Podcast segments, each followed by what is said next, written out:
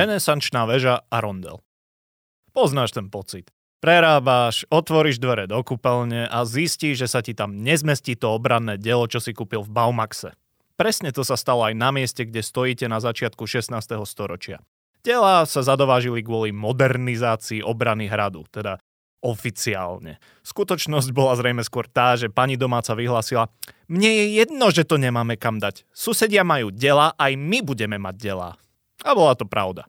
Doma žiadna poriadna delová strielňa, Jediná väža bol sklad, väzenie a ešte aj pozorovateľňa. To ako keby si mal v kúpeľni práčku, saunu a výrivku. No kam dáš to dielo potom? Na to treba miesto? Nechceš sa zaseknúť na schodoch s dielom v rukách, že chalani toto nevytočíme, musíme sa vrátiť na prízemie. A hradný pán by aj prestával a zväčšil, ale nemal za čo. Lebo sa vtedy nedalo, že prídeš do banky a požiadaš o hypotéku. V 16. storočí si ohlasil poddaným, že prerábame a oni dobrovoľne prispeli. Jednak chceli mať možnosť sa ukryť, keby niečo, a jednak uh, boli v dostrele. Vybavené. Podstatne menej papierov a nemusíš čakať na znalca.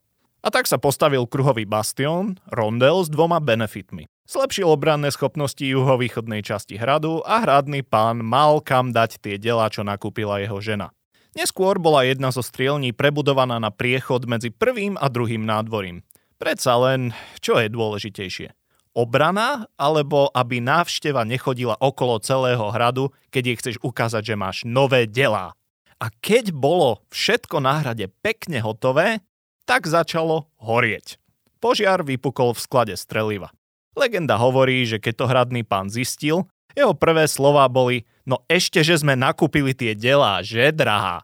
To sa ešte len začalo prerábať. K rondelu sa pristavila renesančná väža, jedna strielňa sa zamurovala, iný vchod sa zmenil zasa na strielňu, vymenili sa obkladačky, proste išli. Lebo všetci vieme, ako to chodí s prerábkami. Sľubia ti, že to dokončia skôr, ako vyjde z mody gotika a ty aj tak zháňaš barokového stavbára, lebo to stále nie je hotové.